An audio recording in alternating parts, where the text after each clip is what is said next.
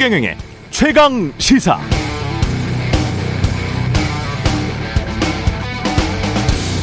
네, 이틀 전 월스트리트 저널의 보도대로라면 이렇게 일이 진행됐다는 겁니다. 미국은 지난해 2월부터 우크라이나에 155mm 포탄을 공급해 왔는데 이게 많이 부족해지니까 독일, 이스라엘, 쿠웨이트, 한국 등에 손을 벌렸고 한국은 11월에 이미 약속을 했으면서도 언론에 관련 사실이 보도되자 멈칫거렸고 또 유출된 미 국방부 문서대로 포탄을 제공하는 대가로 한미 정상회담이 개최되는 것 같다는 느낌을 원치는 않았지만 지난 4월 한미 정상회담을 계기로 포탄을 제공하기로 했고 그 대가로 미국은 한국과 NCG 핵 협의 그룹을 합의했고 대신 한국은 독자 핵무장 주장을 하지 않기로 했다는 것이죠. 이 일련의 과정을 통해 미국은 우크라이나가 미국에 강력히 요구해온 집속탄, 국제사회에서 금지된 집속탄 요구를 잠시나마 물리칠 수 있었다는 이야기. 그러니까 정리하면 미국이 한국에 준 것은 NCG라는 핵 협의 그룹, 우리가 준 것은 수십만 발의 포탄과 더불어 자체 핵무기 주장 포기. 미국은 이로 인해 집속탄을 우크라이나에 주지 않아도 됐고 우리는 러시아와 적대국이 될 상황에 처했다는 이야기가 되네요. 한국 정부는 직접 지원 부인하고 있고요. 미국 백악관은 관련 논평을 거부하고 있습니다. 네, 안녕하십니까. 5월 26일 세상에 이익이 되는 방송 최경령의 최강시사 출발합니다. 저는 KBS 최경령 기자고요. 최경령의 최강시사 유튜브에서도 실시간 방송합니다. 문자 자면은 짧은 문자 50원, 긴 문자 100원이 드는 샵 9730 콩오플 무료고요. KBS 일라디오 채널 정치, 경제, 사회, 문화 등 다양한 명품 콘텐츠가 있습니다. 구독과 좋아요, 댓글 많이 부탁드립니다. 오늘 최강시사 이부영 자유언론 실천재단 명예이사장 모시고 요즘 언론 보도들 특히 양해동 씨, 고 양해동 씨 사망 왜곡 보도 관련해서 집중적으로 좀 이야기를 나눠보겠습니다. 일본 후쿠시마 오염수 안정성 관련해서 이야기 계속 해보고요. 성일종 국민의힘 의원 전화로 만나봅니다. 3부에는 뉴스는 쉽니다. 그리고 이철 작가 중국 이야기도 좀 준비되어 있습니다.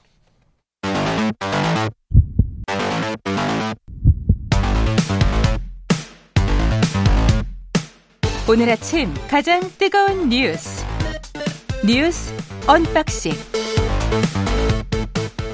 5 4 3 2 엔진 점화 26 누리호가 발사되었습니다. 과학기술 정보통신부 장관 이종호입니다.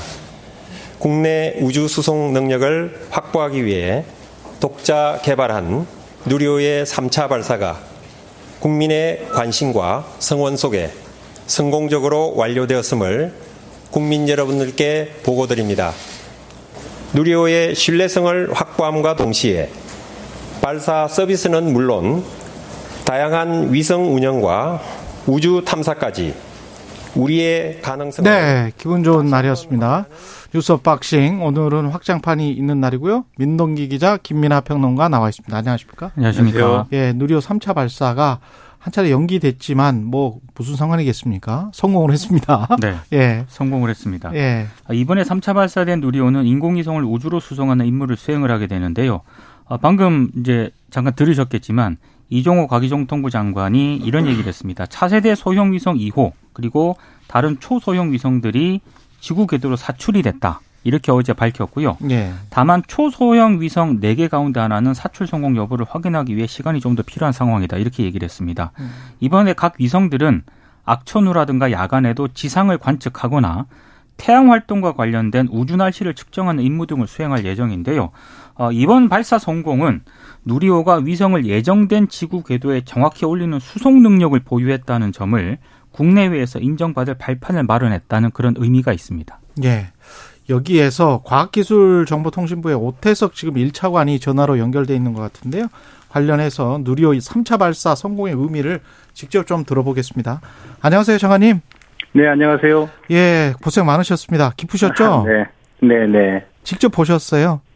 예, 어제 나로 우주산타에서 발사 과정을 지켜봤고 예. 5월 23일 날 내려가서 5월 24일 날 발사가 연기되는 취소되는 과정 그리고 또 밤새 밤샘 어, 수리하는 과정 이런 거 다 지켜봤습니다. 예. 언제가 가장 조마조마하셨어요? 어 아무래도 이제 발사 당일 24일도 하루 종일 이제 조마조마했고 예. 25일도 어 조마조마했는데요. 아 아무래도 이제 이 발사가 시작 그 6시간 전부터 이제 저 준비 단계로 들어가는데 매 단계 단계에서 어떤 일이 생길지 모르기 때문에 음. 예, 신경을 곤두설 수밖에 없고 예. 막상 이제 이륙을 하더라도 19분 동안에 각 각의 단계들 해야 될 것들이 있고 또 고도, 속도에 얼마나 이제 정확하게 가느냐를 마지막까지 정말 어, 숨죽이고 지켜봐야 되는 상황이었고 정말 긴장된 하루였습니다. 우리가 그 나머지 하나 지금 사출이 성공했는지 여부는 확인이 언제 되나요? 아 지금 이제 어, 그 위성 8개 중에서 이제 큰 위성은 어, 사출 확인뿐만 아니고 교신까지 되고 태양 예. 전지판까지 지금 펼친 상태로 정상으로 지금 아. 하고 있고 예. 그건 이제 180km짜리고 나머지 이제 위성들은 10km 미만의 되게 작은 아, 위성들입니다. 그렇군요. 예. 예, 그러니까 아무래도 이제 교신이라든지 이런 부분에서 약간 제약이 있을 수밖에 없는데 음. 일곱 개 중에 이제 일부는 그 비콘 신호라고 그래서 이제 위성에서 보낸 신호들을 이제 에, 확인을 했고 방금 말씀하신 그걸 포함해서 나머지 위성들도 좀 확인을 하고 있, 기 때문에 예. 아마 오늘 중으로 어, 좀 뭐 결과들이 나오지 않을까 그렇게 생각합니다. 이게 이제 뭐 성공이라고 다 자평을 하고 있습니다. 그 의미가 뭐라고 보십니까? 3차 발사 성공의 의미? 이- 예 앞서도 말씀하신 것처럼 1차, 2차는 발사체 성능 검증이었다고 하면 이제 3차는 발사체 본래의 목적 그 위성을 이 우주 공간에 올려놓는데 이제 목적을 두고 있는데요. 예. 이제 그런 점- 점에서 어, 실제 위성을 올린다 보면 고도라든지 발사 시각 이런 것들이 이제 아주 그 정해 그 저기 어, 특정한 조건이 주어집니다. 이번 같은 550km에 예. 저녁 6시 24분 이런 어, 조건이 주어지는데 그런 쪽에서 성공할 수 있느냐에 대해게 그 되게 그 어, 역점을 두었는데요. 예. 이제 그런 부분에서 우리가 이제 확실하게 능력을 입증했다라고 볼 수 있고 이로 인해서 발사체의 신뢰성, 안정성도 확보했고 또 우주 위성 발사 능력을 이제 그 입증함으로써 앞으로 어, 우주 산업 시대에 있어서 우리나라 역할도 좀 커질 것으로 생각을 하고 또 앞으로 달 탐사 등 뭐 여러 가지가 예정되어 있는데 아, 그런. 우주 탐사 부분에서도 가능성도 확인했다 이렇게 볼수 있겠습니다. 앞으로 계획 4차, 5차, 6차 계속 지금 발사할 예정입니까? 누리온? 네, 아, 앞으로 세 번의 발사가 남아 있는데요. 예. 내년은 쉬고 2025년, 26년, 27년 음. 어, 3차 발사를 할 예정인데 예. 반복 발사를 통해서 이제 신뢰성을 확보하는 게 중요합니다. 지난 1차, 2차, 3차에서도 크고 작은 이제 문제들이 발생을 하고 그를 해결하면서 이제 발사에 성공하고 있는데요. 예. 이런 반복 발사를 통해서 보다 이게 그 안정적이고 그런 아 어, 발사 시간이나 이런 부분에서 정확히 지킬 수 있는 이런 발사체로 만들어가는 노력이 좀 필요합니다. 예. 참 잘 됐습니다. 기쁩니다. 여기까지 듣겠습니다. 차관님. 네, 감사합니다. 예, 지금까지 오태석 과학기술정보통신부 1차관이었습니다. 김연아 평론가는 어떻게 보셨어요? 어제? 뭐 이걸 다 뭐 보지는 못했고 예. 네, 그 시간에 또 다른 일이 있었기 때문에 음. 실시간으로 보지는 못했는데 여러 가지 뭐 보도를 보고 이런 걸 보니까 그러니까 만약에 이제 이런 상황 이 이제 어, 우크라이나 전이나 이런 게 있지 않았다면 이 실용위성들이 러시아에서 발사될 발사, 러시아 발사체로 이제 발사됐을 수 있다고 하는 보도가 있더라고요. 음. 그렇게 보면은 참 어, 위기가 전화위복의 어떤 그런 계기가 됐다는 생각도 들고 그리고 앞으로 이 지금 차관님 말씀하셨듯이 어, 우주 발사, 우주 산업과 관련된 시장이라는 게 존재하게 됐지 않습니까? 그렇죠. 이제 그동안은 사실 나사라든가 국가기관이 독점하는 그러한 어떤 일이었는데 이제는 일론 머스크가 등장을 하고 음. 이 발사체와 관련돼 가지고 민간 시장이 열리는 상황인데 지금 보니까는 한화 에어로스페이스가 이 발사 과정에 참여를 했고 한국 항공우주연구원으로부터 기술을 이전받을 민간 기업이다라고 돼 있더라고요. 그러니까는 그러면 일론 머스크하고 한번 붙어 보는 거죠 앞으로. 네, 그- 지금 지금 당장 붙기에는 좀 그렇고. 예. 그렇죠. 그러니까 앞으로 앞으로 네. 뭐 일론 머스크가 오래 살겠죠 나름대로. 예. 그러니까 앞으로 그런 어떤 새로 열리는 시장에서 예. 우리가 좀 선도적으로 어제 윤석열 대통령은 뭐 우리가 이 우주 발사 분야에서는 이제 G7이 됐다 이렇게 얘기를 했는데 음. 그러니까 보니까 실제로 자력으로 이 자력 자국의 어떤 기술만 활용해 가지고 발사체를 이 정도로 어 성공적으로 발사한 국가는 이 우리까지 일곱 개라고 하더라고요. 한국, 포함해서 어 미국, 일본, 중국, 러시아, 그다음에 인도, 프랑스 뭐 이렇게 있다고 하는데 그럼 뭐 엄청나게 우리는 어 앞서가고 있는 거 아니겠습니까? 그렇죠. 예. 그 점에서는 상당히 이제 희망적인 부분이다라고 생각을 합니다. 저는 무엇보다 아이들에게 꿈을 그렇죠. 심어줄 수 있다는 게 너무 좋은 것 같아요. 그 과거에 우리가 공대를 많이 갖고 지난번에 교육부 장관이랑도 그 이야기를 했습니다만 기계학과 전기학과 이렇게 가면서 사실은 한국의 산업 발전이 그대로 갔거든요. 기계 위주로 하는 중후장대형 산업으로 갔다가 전기학과가 발전하면서 반도체로 이렇게 쭉 이어졌습니다. 80년대, 90년대. 근데 다 지금 의대만 가버렸잖아요. 근데 이런 상황에서 이제 우주공학 또는 우주에 대한 꿈, 다시 이제 공학 쪽으로 사람들이 어, 생각을 많이 하면 소재랄지 여러 분야가 다 지금 얽혀 있는 산업이기 때문에 우주 같은 경우는 굉장히 과학 입국에 또 다른 꿈을 꿀 수 있지 않을까 그런 측면에서 사실 아이들한테 꽤 큰 꿈을 주겠다 이런 생각이 제가 들어요. 어렸을 예. 때뭐 아폴로, 예. 달 탐사 어렸을 때 꿈이 그 과학자였어요? 아니 이제 그런 걸 보잖아요. 우주 왕복선 예. 이런 거는 다 미국 그때 그렇죠, 당시에는 그렇죠, 소련 뭐 다른 그렇죠. 나라 얘기인 줄 알았거든요. 그렇죠. 근데 이게 지금 우리 얘기가 되고 있는 거 아니겠습니까? 아, 굉장히 큰 진전입니다. 예. 그때 이제 미국 소련이 경쟁할 때만 해도 그건 어- 어째 어느 차원에서는 이제 우주에 뭐 누가 먼저 진출할 거냐 뭐 이런 그렇죠. 것도 있었지만 네. 그냥 만화 영화 보는 것 같은 그런 느낌. 맞아요. 그렇죠. 우리는. 근데 그 나라들은 네. 그것도 이제 어떤 군사 기술과 연관돼 있고 뭐 이랬기 때문에 열심히 또 개발하고 이런 측면도 있었을 텐데, 그러니까는 뉴스를 계속 그러니까 이렇게 순수한 얘기를 해야 되는데 아이들의 꿈 이런 얘기를 해야 되는데 뉴스를 계속 보다 보니까 예. 뉴스의 뇌가 오염이 돼 가지고 예. 다른 생각만 듭니다. 뭐 우주 예. 쓰레기 뭐 이런 생각이 들고 예. 그런 문제가 심각하다 뭐 이럴 할 수 있다 앞으로 그 다음에 예. 뭐 미사일 기술과 어떤 차이냐 뭐 이런 거 있지 않습니까? 예. 신문에 한 켠에 나는 거. 예. 근데 그런 것보다 지금 말씀하신 대로 우주에 애초에 진출하고자 했던 진출하고 싶었던 애초에 그 과학자의 생각은 뭐였을까 마음은 뭐였을까 그렇죠. 그런 생각을 해보면은 예. 그런 부분에서 앞으로도 인류가 음. 다른 이 제가 지금 말씀드린 나쁜 뉴스 말고 음. 좋은 뉴스로 가는 그런 과정 그런 징검다리로서 이런 기술들을 활용을 계속했으면 좋겠다 이런 생각이 듭니다. 언론의 역할이라는 게요. 뭐 이렇게 그 비판하고 감시하고 이게 가장 앞에 있으니까 어쩔 수가 없는 것 같습니다. 예, 세상 속으로 들어가 보기로 하겠습니다.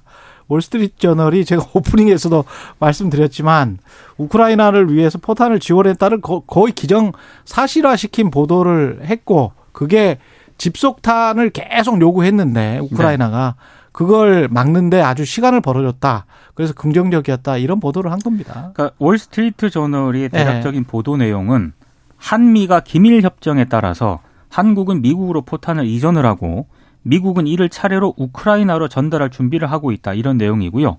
지난해 11월 비밀 협약을 체결을 했다는 겁니다. 여기에 따라서 미국에 포탄을 이전한다는 결정을 내렸는데 지난 몇 달 동안 한국이 이걸 거부하는 모습을 보이다가 지난 4월 한미 정상회담 등을 통해 돌파구가 마련이 됐다 이런 내용이고요.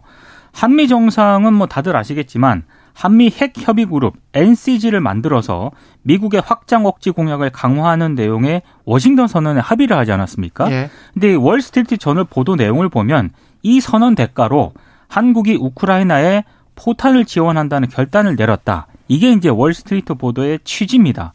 이 보도에 대해서요. 우리 정부 입장은 약간 모호합니다. 뭐예요? 네, 전화규 국방부 대변인이 어제 뭐라고 얘기를 했냐면 월스트리트 저널 보도 내용에 정확하지 않은 내용도 있다. 미 국방부와 우리 방산업체 간의 탄약 수출에 대한 논의도 있었지만 세부적인 사항을 일일이 몇- 설명드리기는 어렵다. 그러니까 이 말은 음. 즉답을 피한 것으로 일단 언론들이 해석을 하고 있습니다. 예. 그러면서 어, G7 정상회의의 후속 조치 차원에서 우크라이나의 지뢰 제거 장비와 긴급 후송 차량 등을 지원하는 방안을 검토 중이다. 이런 얘기를 했거든요. 예. 그러니까 대단히 원칙적인 입장을 재확인을 한 건데 언론들의 해석은 우크라이나의 포탄과 같은 살상 무기를 직접적으로 우리 정부가 지원할 가능성을 배제할 수 없다 쪽에 좀 무게를 싣고 있는 것 같습니다. 그 형식적으로는 뭐 이 사실 이런 논의에서는 첫째로 이제 형식 논리가 굉장히 중요한데 형식적으로는 우리가 미국에 대여한 포탄인 것이고 형식적으로 말씀드리는 겁니다. 실질적으로는 이제 다른 차원일 수 있는데 예. 미국의 포탄을 대여한 것이고 미국이 대여한 포탄으로 그동안의 비축분을 채우고 자기들 포탄을 이제 우크라이나에 이제 주고 있다. 뭐 요게 이제 사실 우리 정부가 언론에 한 설명이에요. 그렇죠. 근데 이제 포탄에 뭐 이름표가 붙어 있는 거냐 뭐 이런 논란도 있겠지만 어, 누군가 남에게 설명할 때는 어쨌든 형식 논리가 필요한 거지 않습니까? 우리가 대여한 포탄은 우리 소유이기 때문에 우리 동의 없이 미국이 우크라이나에 제공할 수 없다. 이 설명을 이제 하고 있는 건데 첫째로 이 형식적인 형식 논리가 유지될 수 있으면 유지하는 게 좋겠죠. 둘째로 앞으로 그러면 이 지금의 어떤 이런 형식 논리가 유지될 수 있는 것이냐. 그러니까 어떤 정책적 전환이나 이 정책 전환이라고 불러야 할지 어쨌든 본격적으로 그런 포탄 지원이나 이런 것들을 할 계획은 없는 것이냐에 대해서 거기에 대해서는 지금 정부 스탠스가 애매한 것 같아요. 그 부분이 대통령이 외신에서도 이제 밝힌 바 있고 이 조건부를 달았습니다마는 여러 가지로 이제 어 좌시할 수 없는 상황이 되면은 그 지원할 수 있다라는 취지 답을 한 거 아니겠습니까? 그리고 이제 지금 이제 조태영 국가안보실장도 어이 국회에 나와 가지고 한 답변이나 이런 걸 보면은 어 언제든지 어쨌든 이 전황의 변화에 따라서 포탄 지원 가능하게 될 수 있다라는 거를 시사한 것이고 이런 부분을 보면 앞으로 어쨌든 어떤 계기에 있어서는 포탄 지원을 가능하도록 하는 방향으로 정부가 추진하고 있는 거 아니냐 이런 의구심이 들어요. 그러면 이미 이미 근데 보도 자체는 이미 지원을 했다는 거잖아요. 그렇죠. 간접적인 우회 지원을 했다는 거고 조태영 실장 같은 경우에 국회에 나와 가지고 말한 게 직접 지원했느냐? 직접 지원하지 않았다. 폴란드나 미국을 통한 우회 지원을 했느냐? 폴란드를 통한 우회 지원하지 않았다. 이렇게 지금 대답을 했거든요. 그러니까 미국을 통한 우회 지원을 했다는 뜻으로도 읽힐 수가 있는 거거든요. 그렇게 해석이 예. 되고 있고 예. 또 이런 얘기도 했습니다. 우크라이나가 불법 침략을 당했다. 음. 그래서 추후 전황을 보고 추후 전황을 본다는 얘기를 했거든요. 예. 다른 상황을 고려해서 검토할 예정이다. 이 얘기는 여지를 상당히 남겨둔 발언입니다. 그러니까 오늘 신문에 이제 여러 언급들이 실렸어요. 대통령실 관계자, 뭐 정부 관계자. 종합을 해보면 정부의 아직까지의 입장은 제가 말씀드린 그 내용입니다. 결국은 음. 그런데 그 얘기를 딱 부러지게 안 하는 이유가 그렇죠. 지금 말씀드리는 것처럼 향후에 그렇지. 바뀔 것이기 때문에 아니냐. 이런 이제 의구심이 또, 드는 것이고 이미 진행 중이기 때문인 게 뭐 그럴 아니냐. 수도 있고 아. 네 그래서 제가 그래서 형식 논리라고 그렇지. 말씀드린 거예요 그렇지. 실질적으로는 어떻게 되고 있는지 잘 모르겠습니다 이 부분은 우리가 그렇어요. 그래서 맞아요. 형식 논리상은 우리가 얘기하는 형식 논리가 그런 건데 네. 그래서 저는 세 번째 그럼 만약에 그런 정책적인 전환이라고 표현해야 될지 그런 음. 결정이 있을 때 그러면 핵심은 국민에게 어떻게 이 사실을 알리고 어떻게 양해를 구하고 어떻게 설득할 것이냐 이 문제가 남는 거예요 그러면 음. 이걸 그냥 이 정부가 예를 들어서 어떤 언론의 보도를 통해서 우리가 어 그런 포탄 지원이 이루어졌구나 이런 걸 알게 되고 그런데 정부는 거기에 대해서 국민들에게 제대로 설명하지 않고 이런 구도가 가장 안 좋은 구도죠. 그래서 정확하게 설명하고 양해를 구하는 것이 필요한데 여기서 제가 좀 의문인 게 지금 언론에 나온 보도 중에 대통령이 국무회에서 했다는 말이 있어요. 뭐냐면 어 우리가 러시아의 불법 침략 상황에서 가만히 있으면 우크라이나 재건 사업에 참여할 수 있겠느냐. 야당은 우크라이나 전쟁을 정쟁으로만 보고 있는데 이게 문제다 이런 지적을 했다는 거거든요. 그래서 저는 이게 포탄을 지원하면 그러면 우크라이나 이제 재건 사업에 참여해서 경제적인 이득을 볼 수 있다 이런 얘기를 하는 것으로 비춰지는데 저는 첫째로 이제 그게 그게 지금 상황에서 이제 언급할 수 있는 내용인가 조금 의문인 부분이 있고 두 번째로 만약에 이게 정말 재건 사업에 참여해 가지고 경제를 살리고 이게 정말 절실하다 그러면 국무회의에서 야당은 문제야 이렇게 얘기할 게 아니고 야당을 불러서 그런 그 문제에 대해서 설득과 그렇죠. 합의. 설득을 해야죠. 그리고 만약에 설득을 해서 그리고 이제 러시아와의 관계에 관해서 다시 또 한번 고려를 해봐야 그렇죠. 지금 지금 빠져 있는 게 지금 러시아는 우리랑 수교국이에요. 그렇습니다. 예 그리고 아까 나로 이야기를 했습니다만은 누리호전의 나로랄지 뭐 이런 것들의 기술 이전이나 이런 거는 러시아와 러시아 있습니다. 쪽으로부터 많이 받았고 우리 네. 자주포도 사실은 러시아 쪽으로부터 기술 이전 많이 받았거든요. 그래서 뭐 그 지금처럼 적대국의 관계? 그러니까 우크라이나의 네. 재건 사업에 아, 참여하는 지금은 누리호지만 그 전에 나로를 그렇습니다. 말씀드리는 거예요. 네. 그 전에 나로를 말씀드리는 겁니다. 네. 그러니까 우크라이나의 네. 재건 사업에 우리가 참여하는 것도 중요하지만 네. 러시아의 관계가 최악으로 치달았을 때 입게 될 피해 음. 이런 부분들에 대한 대책도 필요한 거 아니겠습니까? 그러려면 야당도 설득을 해야 되는 거고요. 음. 언론에 정확하게 설득을 해야 되는 거죠. 지금 그렇죠. 상황이 이렇다. 네. 이 과정이 지금 빠져 있는 것 같아요. 그래서 제가 설명하고 설득하는 게 필요하다고 말씀드리는 게 음. 남을 설득하고 이 내용을 설명을 하려면 지금 말씀하신 대로 우려나 이런 것들에 대한 답이 있어야 그걸 할 수가 있습니다. 그렇죠. 그러니까 러시아의 관계는 어떻게 하겠다 앞으로. 그렇죠. 그 설명이 같이 이루어져야 남을 설득할 수 있는 거 아니겠습니까? 예. 그 설명을 충실히 다 했는데도 야당이 아 우리는 정치적으로 그냥 이것을 정치적으로 이용할 겁니다. 막 이렇게 얘기를 한다. 라고 하면 국민들이 그걸 다 보는데 음. 국민이 평가하는 거죠 그러면 그래서 그런 부분에서는 최대한 노력을 해줬으면 한다는 말씀을 굳이 또 드리는 겁니다. 마지막으로 월스트리트 저널에 미국 정부한테 물어봤어요 관련 사실에 관해서 이런 게 다 사실이니? 라고 물어보니까 어떻게 나오냐면 decline to comment 이렇게 나왔어요. 음. 논평을 거부한 거예요. 부인한 게 아니고 deny 부인한 게 아니고 논평을 거부한 겁니다. 이런 경우면 보통의 일반적인 저널리즘 저널리스트들이 생각할 때는 사실 시인한 걸로 보는 게 맞는 것 같습니다. 제가 보기에는 미국 쪽은 그런 것 같습니다. 예, 지금 7시 40분이고요. 뉴스 unboxing 다시 교통 정보하고 날씨 정보 듣고 다시 시작하겠습니다. 네, 뉴스 unboxing 김미나 평론가 민동기 기자와 함께 하고 있습니다. 전세 사기 특별법은 국회 본회의를 통과했습니다. 네. 전세 사기 피해자 구제하기 위한 특별법이 어제 국회 본회의를 통과했습니다. 재석 272명 가운데 찬성이 243표로 이제 가결 처리가 됐는데요. 전세 사기 피해 주택이 경매나 공매로 넘어갔을 때 국토부 장관이 피해자라고 인정한 세입자에게 해당 주택의 우선 매수권을 부여하는 그런 내용이 포함이 됐고요. 또 피해자가 원할 경우에는 LH 등 공공주택 사업자가 피해 주택을 사들여서 피해자에게 공공 임대주택으로 우선 공급하는 그런 내용 등이 포함이 되어 있습니다. 아, 그리고 어제 국회 본회의에서는 또 어, 국회의원을 비롯한 이른바 고위공직자의 가상자산 재산 등록을 의무화하는 법안도 의결이 됐거든요. 아, 공직자윤리 법안하고 국회법 개정안인데 두 법안은 전원 찬성으로 각각 통과가 됐습니다.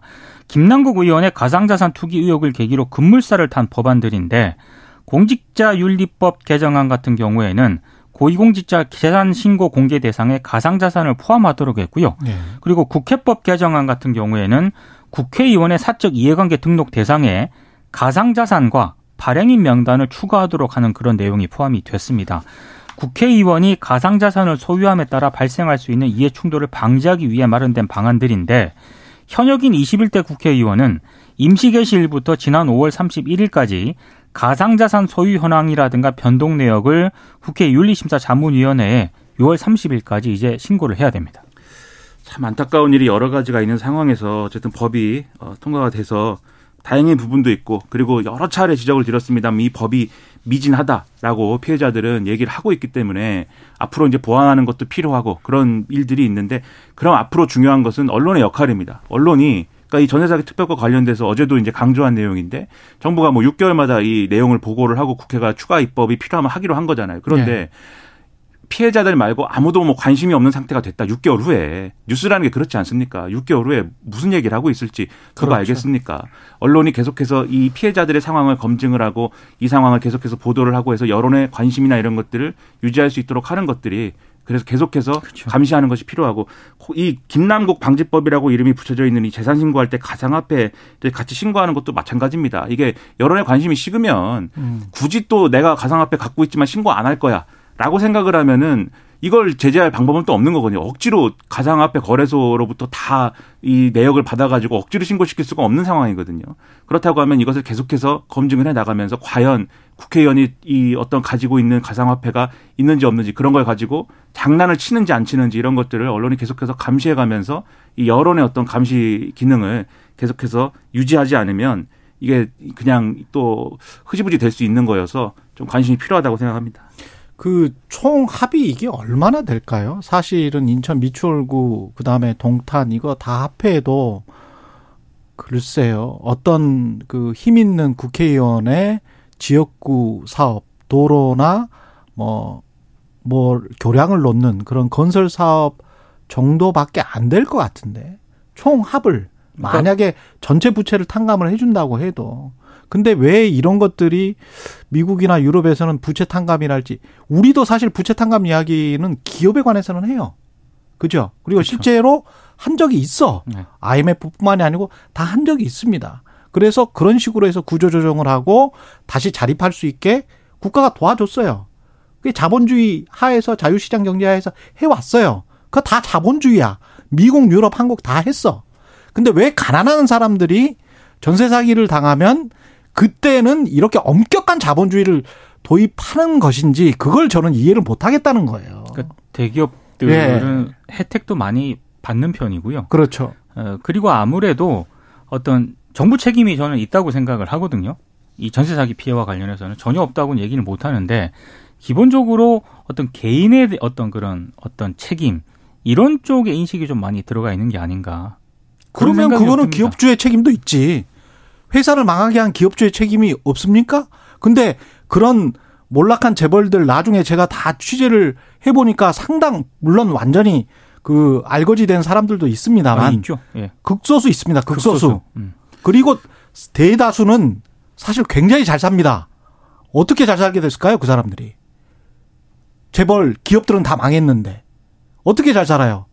다 빼돌렸으니까 그렇죠. 검찰이 추징금 제대로 추징 안 했으니까 그렇죠. 그런 자본주의 역사를 수십 년 동안 간직한 나라에서 이런 식으로 그는 아니라고 다만 정부의 입장도 예. 어제도 말씀을 드렸지만 예. 아, 다른 어떤 사기 피해자들과의 형평성 이런 부분은 충분히 이해를 하는데 지금 이렇게 사람이 지금 목숨을 끊는 상황이 그렇죠. 발생을 예. 하니까 좀 더 적극적인 어떤 그런 대응책이 좀 필요합니다. 너무 본인들만 편안한 거 아닙니까? 국회의원들이나 정부 정부 관계자들이 그러니까 늘 이런 때 이제 등장하는 핑계가 예를 들면 경제인, 기업 등등은 어쨌든 경제에 미치는 영향이 크다 뭐 이런 거지 않습니까? 예를 들면 재벌 사면해 줄 때도 또는 이제 재벌에 대한 판결 내릴 때도 그런 경제인으로서의 역할 이런 거꼭 근거로 들어서 얘기를 하잖아요. 그 경영인이 바뀐다고 해서 그리고 그 경영인이 알거지가 된다고 해서 그 기업이 제대로 자립해서 살아나면 고용 창출은 다시 돼요. 그렇죠. 우리가 자본주의가 고용 창출 때문에 그런 이야기를 계속 하는 거지 그 기업인이 그, 음. 그 뭡니까 국가가 세금으로 구해준 그 기업 기업의 돈을 빼돌려 가지고 사실상 빼돌려서 아들이나 딸들한테 주고 그랬던 관행들이 수십 년 동안 지금 있었잖아요. IMF 이후에. 근데 그렇게 하면서 구제 금융을 해왔던 나라가 전세 사기 피해 대책은 이런 식으로 혹독하게 하는 거는 저는 잘 이해가 안 된다는 거죠. 그래서 말씀드리는 게 우리가 자유민주주의 얘기하고 자유를 얘기하는데 이것은 어떤 가치를 기반으로 한 어떤 정책이나 이런 것들이 필요한 거 아니겠습니까?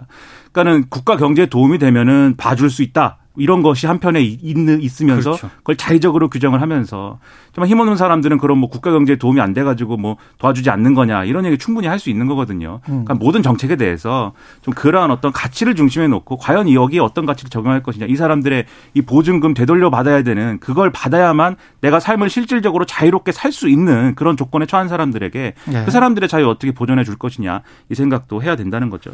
어제 특보법이 통과가 되고 관련해서 박순남 인천 미추홀구 전세 사기 피해 대책위원회 부위원장이 대부분이 빚을 졌거나 빚을 빚이 없더라도 자신이 수십 년 모은 전 재산을 잃은 셈인데 다시 수십 년을 모아도 내 집 마련이 되겠느냐? 살아가는 것 자체가 고통인 피해자들이 극단적인 선택을 하게 된 이유를 정부는 아직 이해하지 못하고 있다. 이렇게 비판했습니다. 그리고 한국은행이 기준금리 3.5%세 번 연속 지금 동결한 거네요. 네, 지난 6월부터 세 차례 연속 동결인데요. 연 3.5%인 기준금리를 유지를 했습니다. 어제 동결 결정이 이견을 낸 금통위원은 단 한 명도 없었다라고 합니다. 아, 일단 금통위가 의결문을 발표를 하잖아요. 근데 어제 물가 상승률이 둔화 흐름을 지속하게 했지만 상당 기간 목표 수준, 이른바 2%를 상회할 것으로 전망이 되기 때문에 현재의 긴축 기조를 유지하는 것이 적절하다고 밝혔습니다. 이창용 한국은행 총재가 기준금리 결정 이후에 기자간담회를 가졌는데 재밌는 얘기를 했습니다. 한국은행이 기준금리를 더 올리지 않을 텐데 겁만 준다고 시장이 반응한다는 소리를 들었다. 이렇게 얘기를 하면서요. 소비자 물가 상승률이 확실하게 2%에 수렴한다는 증거가 있기 전까지는 인하 시기를 언급하는 것은 시기상조다. 이렇게 얘기를 했습니다. 그러니까 시장의 과도한 어떤 금리 인하 기대가 통화 정책의 긴축 효과를 반감시키는 것을 좀 차단하겠다. 이런 의도가 있는 것으로 보입니다. 그러니까 한국도 그렇고 미국도 그렇고 분위기가 요상합니다. 사실 제가 생각할 때는. 그러니까 이창용 총재가 한 얘기 재밌는 얘기가 이런 얘기가 있어요. 개인적으로는 이미 장기 저성장 국면에 와 있다고 생각한다. 이렇게 얘기를 했는데 구조개혁 없이 재정과 통화 등 단기 정책을 통해 저성장을 해결하는 것은 나라가 망가지는 지름길이다. 이렇게 얘기를 했거든요. 그러니까 저성장 국면인 상황 이게 이것은 예를 들면은 우리가 저성장인 상황에서 뭐 금리를 올려야 된다 이렇게 얘기하기는 어려운 그렇죠. 거잖아요. 그런데 그것만으로 금리 대응만으로 자꾸 한국은행의 금리가 인하가 인하를 해야 되지 않느냐라고 책임을 떠넘기는 거에 대해서 어떤 맞아요. 불편함을 제기한 것 같은 맞아요. 예. 그 얘기를 뒤집어 생각해 보면은 예. 내부에서는 어떤 지표를 근거로 하면은 금리 더 올려야 되는 거 아니야 이 주장이 있는 것이고 그렇죠. 아, 지금 3.75로 올려야 된다고 하는 금통위원들이 많다는 거 아닙니까? 많다는 그렇죠. 겁니다. 예. 그리고 지금 미 연준의 이제 FOMC 의사록 봐도 거기도 매파 이 위원들이 더 올려야 된다 이 얘기를 해가지고 경론이 있었다는 거지 않습니까? 그만큼 우리 경제가 사실 이쪽으로도 갈 수 없고 없고 저쪽으로도 갈 수 없는 이 세계 경제가 그런 딜레마 상황이지 않을까. 거기에 뭐 선거 겹치고 정치적인 사정 겹치고 이러면서 여러 가지로 결정하기가 어려운 국면에 와 있다라고 하는 게 지금이 상황인 것 같고 한국은행이 경제 성장을 전망치 또 낮췄단 말이죠. 그런 점을 보면은 결국 이 사, 이 사안의 어떤 피해랄까 고통은 그냥 또 일반적으로 또 살아가는 서민들이 보게 될 것 같은 느낌이어서 상당히 우려가 많이 됩니다. 그 정부의 정책은 지금 이도저도 아닌 계속 정치적으로 좀 그 생각하면서 딜레이를 시키고 싶어 하는 그러다가 뭔가 미국이 해법을 제시하면 그 해법이라는 것은 미국이 금리 인하를 시작하면 모든 게 다 풀리지 않을까. 그런 방향인 것 같아서 이게 한국 은행 총재가 말하는 거는 우리가 자체적으로 뭔가 구조조정도 해야 되고 뼈를 깎는 뭔가 각오를 해야 되고 정부가 할 수 있는 거는 해야 되는데 왜 한국은행에 다 떠넘기고 통화정책 가지고 모든 걸 다 하라고 하느냐. 그렇죠. 그거는 아닌 것 같다. 이렇게 지금 이창용 총재는 이야기하고 있는 거. 그리고 어제 한국은행이요. 예. 그 아까 경제 성장률 얘기했는데 수정 경제 전망하고 내놓으면서 대안을 내놨거든요. 예. 이게 되게 재밌는 게 시나리오 1하고 2가 있는데 다 그겁니다. 중국의 경제 회복이 어느 정도 강화가 됐을 때 음. 그때는 뭐 우리 성장률이 1%대 중반, 물가 상승률은 3%대 후반. 시나리오별로. 근데 만약에 예. 중국 경제 회복이 지연이 됐을 때 이런 경우에는 올해 우리 경제 성장률은 1%대 초반, 물가 상승률은 3%대 초반까지 낮아질 것이다. 이렇게 지금 전망을 하고 그 있거든요. 시나리오에 없는 거는 중국으로부터 암묵적 보복을 받았을 때. 제가 봐도 그런 겁니다. 예. 그 예. 중국 보복 조치를 당했을 때 이때가 상당히 심각한 거거든요. 예. 그리고 지금 성장률 낮춘 요인 중에 또 정보 기술, 반도체 경기 회복에 생각보다 지연되고 있다라고 얘기하는 점이 있는데 뒤집어 얘기하면 앞으로 이 부분과 관련돼서는 중국과의 관계가 상당히 중요하게 작용할 수 있다라는 그렇죠. 정황들이 또 겨- 계속 있는 거잖아요. 예. 그러니까 이 부분에서는 대외 정책의 역할이 상당히 큰 거여서 앞으로 좀 주의해서 이 부분을 봐야 될 것 같습니다. 그리고 경찰이 6년 만에 불법 집회 해산 훈련을 했다고 합니다. 그러니까 서울 경찰청 산하 경찰 기동대 9개 중대하고요. 경기 북부 인천 강원 경찰청 소속 기동대 13개 중대가 불법 집회 해산 훈련에 투입을 했는데 이게 6년 2개월 만입니다. 아, 특히 훈련 같은 경우는 시위자들이 해산 명령에 불응하는 상황을 가정을 했고 단계적 강제 해산과 검거에 집중을 했는데요. 갑작스럽게 고강도 훈련이 재개가 되니까 경찰 내부에서도 이런저런 볼만 볼멘 소리가 좀 나오고 있고 또 서울청 시범 훈련에서는 시위대 대역을 한 경찰 기동 단원이 진압 방패에 맞아서 코피를 흘리는 그런 상황도 연출이 됐거든요. 어.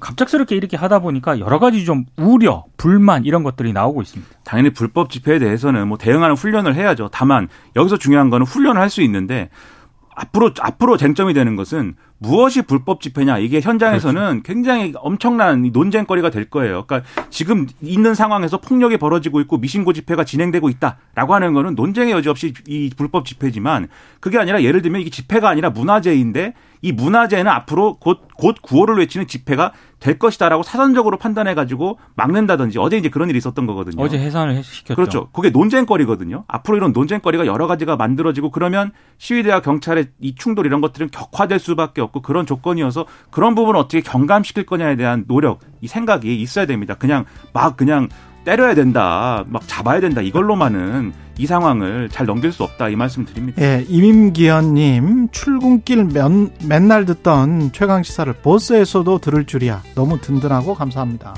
반갑습니다. 이렇게 말씀하셨습니다. 다들 승객들이 네. 다 좋아하셨어야 되는데 예, 혹시라도 화내셨던 분이 있으면 죄송합니다. 아, 버스 기사분 화이팅입니다. 화이팅. 예, 지금까지 민동기 기자 김민아 평론가였습니다. 고맙습니다. 고맙습니다.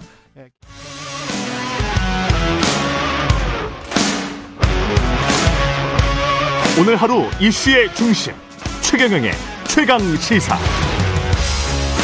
네, 오늘은 특별한 분과 우리 시대 언론 이야기를 좀 해보겠습니다. 이부영 자유언론실천재단 명예이사장 나오셨습니다. 안녕하세요. 안녕하셨어요. 예. 이사장님 소개부터 먼저 드려야 되는데, 제 연배 때 세대는 다 아시는데요. 그 밑에는 잘 모르기 때문에 영화 1987에 배우 김우성 씨가 연기한 동아일보 해직 기자 출신의 민주화 인사 이부영 역 의 실제 인물이고요. 6월 항쟁의 시발점이었던 고 박종철 열사 고문치사 조작 사건을 알린 분, 예, 동아일보 기자 시절에 그러셨습니다. 예, 이부영 이사장님 자리하셨습니다. 안녕하세요. 예. 근데 이제 외국 보도 이야기부터 해야 되겠습니다. 네. 네. 예. 일단은 건설노조는 양이 양해동 씨가 그단녀 선택을 했는데 그 이후에 월간조선이 한 5월 3일부터 이상한 보도가 나오기 시작하면서 16일 뭐 이렇게 계속 월간 조선까지 계속 됐단 말이죠. 네, 네. 예, 처음에는 뭐 CCTV 영상 화면을 마치 다 본 듯한 그런 그러면서 어 옆에서 사람이 방조한 거 아니냐 이런 보도를 했고 그 다음에는 이제 유서를 대필한 게 아니냐 예, 네. 이런 보도를 했습니다. 어떻게 보셨습니까? 처음에 이 기사를 읽고 나서 예. 기가 막혔어요. 어. 이게 저 보니까 자세히 보니까 기사를 기자가 직접 쓴 게 아니더라고. 아, 이게 그래요? 취재해서 쓴 게 아니에요. 아. 그이 뭐랄까 그 이 윤석열 정권에서 예. 건설 노조를 뭐 건폭이니 사기꾼이니 막 그 공격을 했잖아요. 건폭 조폭. 예. 예. 근데 조선일보라는 이 우리나라의 최대 신문이 예. 그 명색이 최대 신문이에요. 거기서 취재도 자기들이 직접 안 하고 탐문 수사, 탐문 기사를 쓴 거예요. 음. 그렇게 되면 이 사람 생명이 그 걸린 문제인데 예. 뭐 사자 명예훼손 같은 것도 되는 일인데 그렇죠. 어떻게 조선일보가 이렇게 기사를 쓰나? 어. 그러니까 알아보니까 그 경찰 취재도 안 하고 예. 현장 취재도 나가지는 않은 거예요. 이, 일테면 소설 같은 걸 쓴 셈이죠.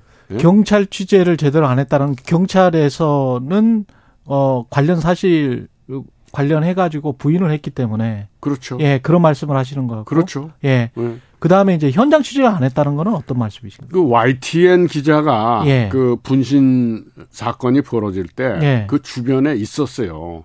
그랬죠. 근데 그 YTN 기자가 듣기에도 예.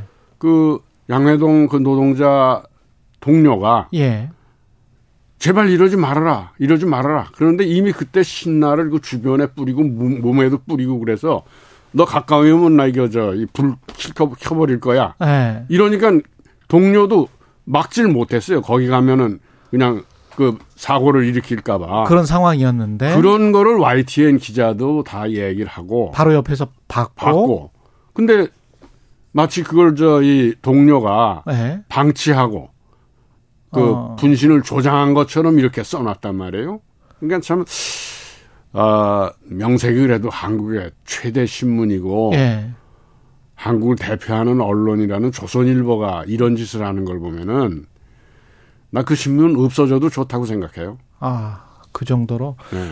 근데 YTN 기자도 처음 보도를 보면은 특히 이제 그 방조한 것 아니냐 뭐 이런 그 보도를 보면은 YTN 기자도 그냥 먼저 어 그쪽으로부터 연락을 받고 옆에서 안 그 그냥 방조한 것처럼 그렇게 지금 신문 기사는 써놨잖아요. 그리고 YTN Y 방송 기자도 그렇죠. 네. 그러니까 YTN 기자랄지 옆에 있었던 그 친구분 선배라고 하는 분 양회동 씨의 이 사람들한테 최소한 확인 취재는 했어야 되는 거 아닙니까? 그렇죠. 당연히 그래야죠. 예, 당시 상황이 어땠는지 물어는 봐야 되는 거 아닌가요? 어, 양해동 씨가 이 그날 아침에 예, 나오기 전에 유서를 써서 예. 자기 가방에다 넣고 왔대요. 음, 그리고 이 쌍둥이 그 아들 딸 애가 있는데 아침에 이례적으로 아침에 고기를 구워서 자기가 직접 아이한테 먹이고 예, 그러고 나왔답니다. 그 심경이 어떻겠어요. 근데 그런 거라도 좀 제대로 취재를 하고 기사를 음. 쓰든지 해야지.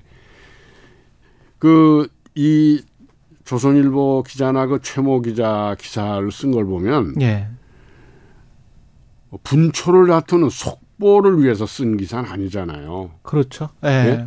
충분히 경찰 취재도 하고 사건 기자라는 건 뭐 다들 기자 해본 음. 분은 아시지만 경찰 취재가 A, B, C 아니에요. 예, 그런데 경찰 취재도 안 하고 음, 거기 주변에 있는 사람들 제대로 만나보고서 그 확인 취재도 하질 않고 예. 그냥 회사 안에서 쓴 거예요. 기획 취재죠, 그러니까 기획 그- 기사죠. 그렇게 보시는 건데 그러면 이유가 뭡니까? 그러면 국면 전환이나 양해동 씨가 그렇게 이제 분신을 해서 정부가 어 건설 노조를 어, 건설 노조의 집회나 이런 것들을 막으려고 자꾸 하는데 그런 건설 건 양해동 씨가 이제 분신을 함으로써 그런 국면이 완전히 좀 바뀔 것 같으니까 이걸 또 다시 바꾸자 이런 어떤 의도가 있었던 것일까요? 역시 그 양회동 씨가 예. 그 노동자가 어, 자기가 노동운동 노동조합을 하- 하는데 예. 자기로서는 그야말로 지켜줄게 노동자나 양회동 씨 자신을 지켜줄게 노동조합밖에 없었다고 생각하는 거예요. 음. 그리고 이 기업 입장에서는 예. 뭐 건설 현장에 예, 예, 하는 예. 기업이나 이런 데서는 뭐 돈도 권력도 언론도 다 기업 편안이에요. 노동자를 믿들이 믿을 곳은 이 노동조합밖에 없단 말이에요. 음. 그것을 위해서 지성껏 한 거예요. 그런데 더 중요한 점은 양해동 씨라는 그이건저이 노동조합의 간부가 예. 자기 주장만 하던 사람이냐? 그게 아니었거든요. 이 현장 노동자들과 회사 측 사이에 대화를 하도록 너무 그렇게 강경한 주장을 한 사람도 아니고 지성껏 한 거예요. 그런데 권력 쪽에선 계속 건설 노조가 무슨 공권력박. 뭐저이 건폭이다. 예. 또뭐 사기꾼이다. 이렇게 몰아붙이니까 이 양회동 노동자 입장에선 자기를 이렇게 그 옳게 알릴 방법은 내 한몸 죽어서라도 알릴 수밖에 없다. 이렇게 생각을 했던 거예요. 근데 조선일보는 왜 그런 제대로 된 정밀한 확인 취재도 하지 않고 왜 이런 기사를 썼냐는 거죠 그 국면에. 바로 그 점인데요. 예. 이 양회동 노동자의 그 분신 사건이 예. 가뜩이나 지금 그 민주노총을 막 그 정부 쪽에선 공격하고 뭐, 어, 뭐 빨갱이 집단이다 이런 식으로 몰아가려는데 음.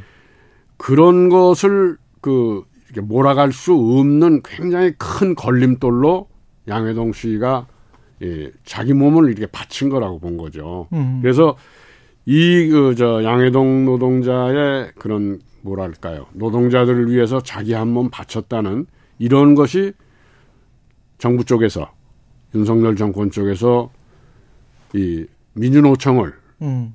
탄압하고 이러는데 큰 방해물이 된 걸림돌이 거예요. 돼 버렸다. 그러니까 이 죽음을 그 옛날 뭐저이 독재 정권 때 하- 하던 방식대로 강기훈 씨 유서 그렇지 대표. 강기훈 씨 같은 이런 예. 것처럼 뭐 유서도 자기가 쓴 거가 아니고 뒤에서 음. 다 요걸 어 그 분신자 하- 하도록 그렇게 조정을 했고 음. 주- 분신자 잘 하려는 거를 막지도 않았고 음. 이렇게 소설을 쓴 거예요. 그러면서 한번 여론을 반전시키려고. 반전시키려고. 예. 그래서 우리가 보기에는 조선일보가 그동안에도 뭐 강기훈 유서 대필 사건 때도 그랬고 예. 여러 가지를 그렇게 그 노동자들 쪽이나 이런 미- 민주화 운동하는 쪽을 먹칠하려고 한 전력들이 있잖아요. 예. 또 역시 조선일보가 그 악역을 자임하고 나섰구나. 음. 그러니까 분초를 다툴 기사도 아닌데 예. 그냥 왜곡 보도를 하고 악의적으로 이 양회동 노동자의 죽음을 그 죽음에 죄를 뿌린 게 아니냐. 뭐 이런 생각을 하게 돼요. 강기훈 씨는 계속 이제 암투병 중인데 그 살인보다 더한 낙인이다. 한 번 낙인 찍히면 그게 한 사람에게 주는 심리적 영향이 어떤지 아느냐. 그 무게감은 상상을 초월한다. 이번 사태에 대해서 이렇게 이야기를 했거든요. 언론이 사람을 죽이거나 또는 사람 정말 팬이 칼보다 강하다고 또는 죽은 사람의 어떤 진, 진실을 알리려고 하는 그 죽은 사람의 어떤 의도를 완전히 왜곡시키고 거기에다가 어떤 오물을 투척하는 그런 행위 아닌가요? 강기훈 씨가 30여 년 만에 예. 무죄를 받았잖아요. 예. 그리고 그 재판 과정에 너무 막 그 억울하고 속상하니까 예. 간경화증에 걸렸어요. 지금도 투병을 하고 있어요. 그렇습니다. 예. 뭐참 일부에서는 거의 무망하다는 얘기를 듣기도 하고 그래서 저도 그 저 재판하는데 쫓아다니면서 예. 같이 보고 그러는데 그렇게 왜곡당하고 억울해하고 그러면은 병이 안 날 수가 없어요. 그렇게 간경화 같은 거. 근데 그 세월이 30년, 40년이었죠. 어 92, 3년 그때였으니까 그러니까 30년. 30년이죠. 예. 그러다 이제 저 재판 투쟁만 하는데 20여 년이 또 걸렸고 그렇죠. 그 사람이 이번에 양회동 노동자가 이렇게 왜곡당하고 이런 걸 보고 난 강기훈 씨가 좀 또 치가 떨리고 있을 거라고 생각해요. 그런 사람이 참 많아요. 그 왜곡당해서. 음. 그러면 이런 문제를 조선일보 같은 한국을 대표한다는 신문이 저렇게 기획 조작 기사를 쓰고 있으면은 또 딴 신문들도 그런데 또 동조하고 따라가는 신문뿐 아니에요. 방송도 마찬가지예요. 예. 그 동조 현상이 일어난단 말이에요. 음. 그래서 무서운 거예요. 언론이 그래서 무서운 거거든요. 예. 저도 이제 신문 기자를 해보고 또 해직도 당해보고 그렇죠. 또 왜곡도 당해보고 이래서 제발 이제 우리 사회에서 주류 언론을 자처하는 조중동 있잖아요. 예. 좀 반성 좀 했으면 좋겠어요. 근데 그때는 70년대, 80년대는 사회 자체가 폭력적이었고 군부 권위주의 정권이었고 그래서 기자들이 그 폭력에 실질적인 물리적 폭력에 대항을 해야 될 정도였고 그렇게 해직을 당했고 그랬는데 지금은 그런 상황이 아닌데도 불구하고 왜 그러 이렇게 된 건가요? 지금 저 이 주류 언론의 한 곳인 이 KBS에 앉아서 이런 얘기하기가 참 예. 민망스럽긴 한데요. 예. 에, 87년 그 6월 항쟁 이후 이른바 예. 우리가 뭐 직선제 대통령제로 바꾸고 뭐 음. 어, 미, 저, 이, 남영동 같은 그 폭력 그 고문 기구 같은 것이 폐지가 되고 예. 또뭐 보안사 같은 데나 중앙정보부나 이런 데도 이제 없어지고 그랬다고 해도 예. 그 뒤에 그 민주화가 된 과실을 누가 따먹었어요? 조중동이 따먹었거든요. 음. 조중동이 그 박정희 전두환 시대 때 얼마나 독재에 부역을 했습니까? 그러고 나서 조중동이 국민들에게 자기들이 부역을 하는 사실에 대해서 사과했나요? 음. 난 KBS에서는 땡전 뉴스, 땡방 뉴스 이런 거 나간 거에 대해서 그 뒤에 사과 방송을 했다는 걸로 들었어요. 사과 방송했습니다. 예. 네. 예. 난 그 굉장히 신선하게 받아들였어요. 예. 근데 조중동은 한 번도 안 했어요. 독재 부역하고 그 당시에 자기들이 치부를 하고 이런 거에 대해서. 음. 더구나 그 조선 동아일보는 일제 식민지 시대에 천황폐하 만세를 부른 신문들 아니에요? 예. 그리고 우리 독립운동을 얼마나 폄하하고 헐뜯었습니까? 해방이 되고 나서 조선 동아일보가 다시 복간할 때 그런 거에 대해서 사과 한마디도 안 했어요. 프랑스에서는 어땠습니까? 그 언론인들 사형당했어요. 드골에 의해서. 린치하고 사형했어요. 우린 그런 게 없이 이 신문들이 일제에 대해서 부역하고 독재에 대해서 또 부역하고 그 뒤에 사과 한마디도 안 하고 있어요. 이런 걸 어떻게 봐야 됩니까? 마치 저는 이 조중동의 이런 횡포가 우리 언론이란 나무에 뿌리에 큰 종기가 돼서 자라고 있다고 생각해요. 우리 정신을 황폐하게 만들고 있다고 생각해요. 음. 그런데 이 메, 에, 메인 그러니까 주류 언론이 이러니까 군소 언론도 심지어는 방송, SNS 이런 데까지 다 따라가고 있단 말이에요. 예. 동조 현상이죠. 예. 그래서 그 중에서도 조선일보가 제일 심하단 말이에요. 거긴 그 청부업을 하는 것 같아요. 독재 정권이나 이런 데 하고. 지금도 그렇습니까? 지금 바로 그 증거가 이번에 양회동 노동자 죽음을 이렇게 죄를 뿌리고 음. 민주노총을 탄압하려는 그런 걸 합리화시키고 있거든요. 예.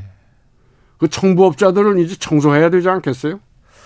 예. 시간이 참 없어서 안타까운데요. 대통령의 언론관에 관해서 말씀 듣기 전에 참고로 지금 양해동 씨 사망 방조 의혹 기사를 쓴 조선일보 기자는 자신의 페이스북을 통해서 경찰에 전화를 했다. 이렇게 지금 밝히고 있기 때문에 그거는 반론 차원에서 말씀을 드리는 거고요. 네. 예.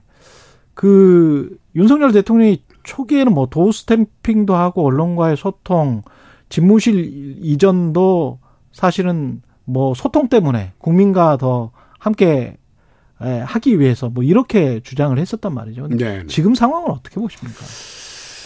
근데 그 뭐 외국말 쓰기가 좀 싫어서 네. 그 출근 전 기자간담회죠. 출근 전 기자간담회. 네. 예. 도어 스태핑이라는 게. 예, 예. 그런데 그것도 한다고 그랬다가 예. 그 작년 8월에 있었던 그 미국 방문에서 뭐 바이든이냐 날리면이냐 이런 그리고 대통령이 그 막말 쌍소리를 그 한 게 이땡땡. 예. 예, 예. 그런 파동이 있었는데 그거를 MBC가 조작 보도를 했다고 또 공격을 했단 말이에요. 그렇죠.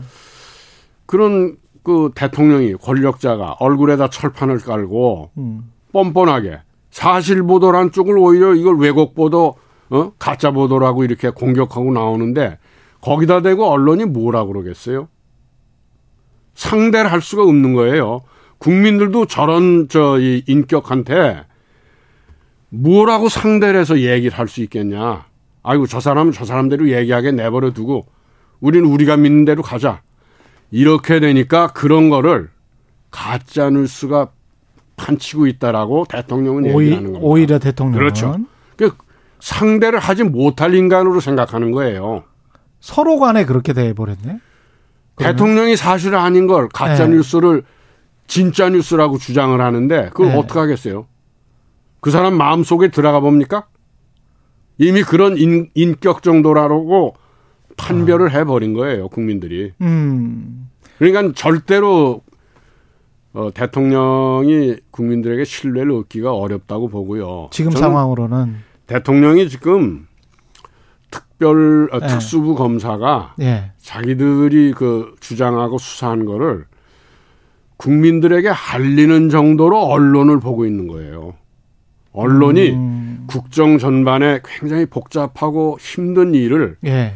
그 하는데 그런 일을 좀 순리에 따라서 이해시키고 자기들이 잘못한 건 잘못했다고 인정을 하고 그러고 언론을 봐야 되는데 예. 특수부 검사가 자기 수사 상황 이런 거를 정치적으로 활용하는 쪽 정도로 언론을 보고 있는 거예요. 예. 이런 시각을 가지고는 국민들한테 신뢰를 얻을 수가 없습니다. 알겠습니다. 여기까지 듣겠습니다. 음. 자유언론 실천재단의 명의이사장, 예, 이부영 이사장이셨습니다. 고맙습니다, 선생님. 예, 감사합니다. 예.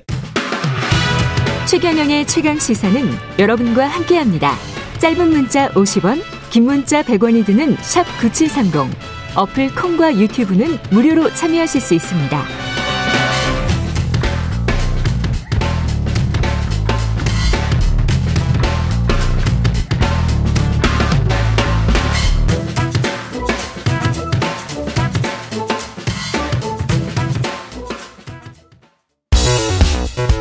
여러분은 지금 KBS 1라디오 최경영의 최강 시사와 함께하고 계십니다.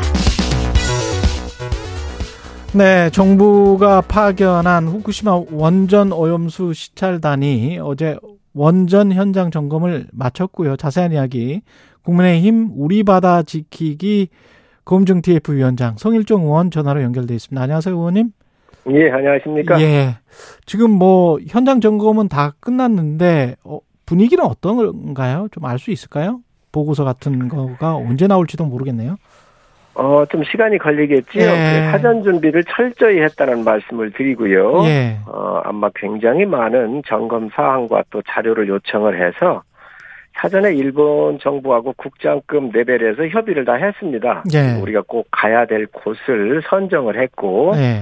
또 가서 회의를 하면서 그 이외에 더 볼 곳까지 아주 꼼꼼히 챙겨서 체크리스트대로 일정을 소화했다고 보시면 될 것 같습니다. 그래서 지금 민주당에서는 시료 채취나 명단이나 언론 검증이 없었다. 산모 깜깜이 시찰이다. 이렇게 이야기를 하던데 어떻게 보십니까?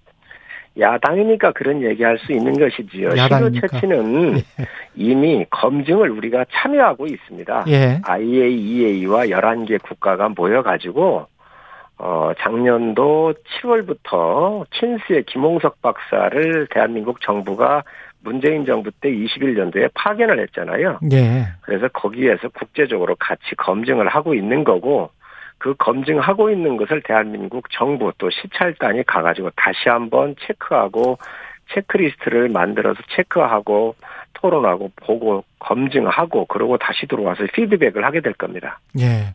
근데 그 명단은 공개를 안 하는 게 시찰 단원의 명단은 그래도 공개를 해야 되지 않을까요? 그분들이 다 전문가들인데. 지금 과학을 믿지 않고 무조건 정치 논리로 정치 논리로 내편 내편을 갈라져 있는 게 굉장히 많잖아요. 예. 이 명단이 공개가 됐었을 때에 얼마나 심적 부담이고 또 많은 문자 폭탄이 오고 가겠습니까? 그래서 저희가 명단 공개를 그 이 시찰에 집중하기 위해서 예. 안, 했던 것인데 돌아오 이제 끝나고 돌아오면 아마 검토해서 공개하는 것도 저는 적절하다고 봅니다. 아, 돌아오면 어, 예, 공개 검토하는 다 것도 적절하다. 이것들이 결론이 나고 그러면 예. 아마 그렇게 궁금해 한다고 그러면 저는 예. 공개하는 것도 괜찮다고 생각을 하고 있습니다. 예. 그리고 그 오염수란 단어를 오염 처리수로 쓰는 게 맞다라고 의원님이 한번 이야기했었는데 원한희 사무처장은 정부에서는 오염수라고 불러왔고 용어 변경 검토는 없었다. 이게 지금 어떻게 보세요? 그때의 입장이랑 약간 달라지셨습니까? 어떻습니까? 지금 달라진 게 없습니다. 예. 정확한 건 130만 톤이 지금 오염수가 나와 있잖아요. 예, 나왔잖아요. 예, 예. 그 중에서 알프스라고 하는 여과장치, 다핵종 처리하는 여과장치를 통과한 물이 3분의 1 정도, 3분의 1 정도 40만 톤이 있고요. 예. 아직 알프스라고 하는 이 다핵종 처리 기기를 통과하지 않은 물이 90만 90만 톤 정도가 있지요. 음. 그래서 이 알프스는 대한민국 정부에서도 검증을 했고 IAEA에서도 검증을 했잖아요. 예. 그래서 여기를 통과한 물은 정확하게 용어가 두 가지 물이 존재하는 거지요. 하나는 오염수가 있고 하나는 오염 처리수가 있고 예. 이 오염 처리수를 케이퍼 탱크에 다시 저장을 해가지고 마지막 농도 조절을 해서 삼중수소 농도 조절을 농도 조절을 해서 내보내겠다는 거잖아요. 음. 이두 가지가 과학적으로 정확하게 두 물이 존재하는 겁니다. 수와 처리 안한 수. 음. 이거를 구분을 정확하게 해야 되는데 예. 이, 이거를 하려고 이런 걸 하려고 지금 문재인 정부에서 킨스 김홍석 박사를 보내고 예. 또 대한민국 정부에서도 원안위에서도 이것을 점검했던 거 아닙니까? 예. 근데 그, 그 전에 또 2020년에 민주당 강선우 대변인 페북에 보면 2020년에 국민의힘 비상대책위원이었던 의원님이 오염수가 노출되면 우리나라는 직접적 피해에 노출될 수밖에 없다. 절대 우리 동해 바다를 더럽힐 수 없다. 이런 발언을 했다라는 거예요. 그래서 그때는 야당이었기 때문에 이런 말을 한 것 아니냐. 또 이렇게 이제 뭐 이야기를 하는 것 같은데요. 이게 공당의 네. 어, 대변인이면 선우를 다 파악을 해야 돼요. 예. 그, 그 발언을 한 게 정확하게 맞고요. 예. 문재인 정부가 한일 관계가 나빴어요. 최악이었어요. 음. 그런데 일본은 이걸 방류하겠다. 스가 총리까지 나서서 얘기를 하고 있는데 예. 대한민국 정부는 이게 이 오염수를 그대로 방류하게 됐을 경우 우리가 있게 되는 피해에 대해서 어떠한 조치도 안 하고 있었습니다. 음. 그래서 2020년도에 제가 10월에 이 이야기를 했고 음. 그 이후 한 1년 정도 지난 다음에 21년에서야 예. 원자력 안전 연구원에 킨스라고 그러죠. 여기에 김홍석 박사를 이제 파견하게 됩니다. 어. 그리고 21년도 어, 또 4월 달에는 정용 외교부 장관이 IAEA 규정에 따라서 이, 물- 이 물을 방류하게 되면 막을 방법이 없다 이렇게 얘기를 했고요. 그래서 저희가 야당이니까 문제 제기를 했고 그로부터 문재인 정부가 움직이기 시작을 해서 국제 원자력 기구와 함께 협업을 하면서 여기에 참여해 가지고 검증을 함께 시작하는 게 약 한 10개월 이후에 10개월 이후에 이런 이제 프로세스가 작동이 되는 것이죠. 그 전에는 문재인 정부가 어떤 조치도 하질 않았었습니다. 그 우리 그 시찰단이 보고서를 작성을 할 때 IAEA 보고서는 최종 보고서는 뭐 한 여름쯤에나 나올까요? 언제 나올지는 모르겠습니다만은 그 전에 나올 거니까 우리가 어떤 확정적으로 뭐 이런 식으로 처리하는 게 맞다 방류할 수 있다 없다 이렇게 보고서가 나올까요? 아니면 어떻게 보십니까? IAEA의 결과를 기다려야 한다 뭐 이런 식으로 나올까요? 어떻게 생각하세요? IAEA 혼자 하는 게 아니거든요. 이 음. 원자력 기구가 전 세계 핵 문제는 여기서 다루고 있지 않습니까? 북한 예. 핵 문제도 여기 다뤘고. 예. 그래서 11개 국가가 중국 포함해서 중국 포함해서 11개 국가의 대표들이 과학자들이 모여서 함께 하는 것이고요. 예. 이미 네 번에 걸쳐서 결과를 중간 보고서를 다 냈습니다. 예. 그리고 이게 이제 결과가 최종 보고서는 나오겠지요. 음. 그럼 그러고 나 그러고 그런 결과가 나올 텐데 그런 과정에 지금 알프스라고 하는 이 과정 이 여과 이 다핵종 처리하고 있는 이 여과 장치를 점검을 11개 국가와 IAEA가 하는 거 아니겠습니까? 예. 그래서 이러한 결과물에 대한 것들을 이제 최종적으로 나오게 될 텐데 예. 이제 그런 것들이 바로 이제 그 인증 기준이 되거나 방류 기준 뭐 이런 것들을 아마 거기서 발표하게 될 겁니다. 예. 그러면 그 우리 시찰단이 가 있는 동안에 일본에 우리로 치면 농수산부 장관이 뭐 수입 재개에 관해서 이야기를 했잖아요. 이게 뭔가 좀 타임 스케줄이 그들은 그들 나름대로 있는 것 아닌가 그런 생각이 들기도 하고요.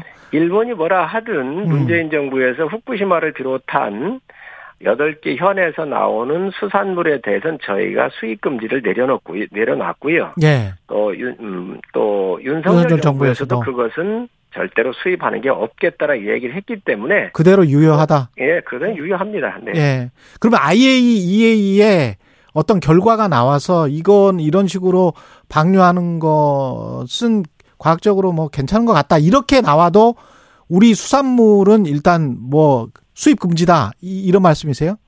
그렇습니다. 그 음. 부분은 이미 정부에서 얘기를 했기 때문에요. 그렇군요. 예. 예, 그 부분은 아직 이제 유효하다고 보시면 될 것 같습니다. IAEA의 조사 결과서가 나와도 아, 마지막으로 불안해하는 국민들에게 한 말씀 해주십시오. 괴담 정치가 과학을 이긴 사례가 두 번이 있어요. 예. 광우병이 있었고요. 미국산 쇠고기 먹고 광우병 걸린 적이 있나요? 지금 민주당에서 광우병 그러한 거를 했기 때문에 30개월 미만 소가 들어와서 안전하다고 또 궤변을 내려놓고 있- 내놓고 있는데 예. 30개월 이상 그럼 소 먹은 미국 사람이나 다른 세계 사람들은 광우병 걸린 적이 있습니까? 예. 20초 나왔습니다. 이거. 이거 예. 민주당이 사과해야 합니다. 사드에서 성주 참외 저 먹어가지고 문제된 사람이 있었나요? 정말 과학을 가지고 정치가 이기려 해서는 안 된다. 합리적인 판단할 수 있도록 야당이 입장을 정리했으면 좋겠습니다. 국민의힘 송일정 의원이었습니다. 고맙습니다, 의원님. 네, 감사합니다.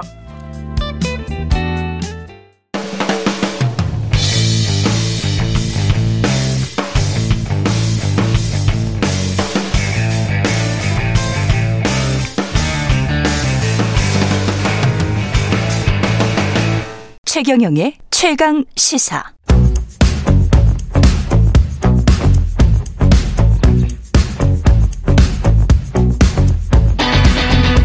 심리로 들여다보는 세상 이야기. 뉴스는 십니다.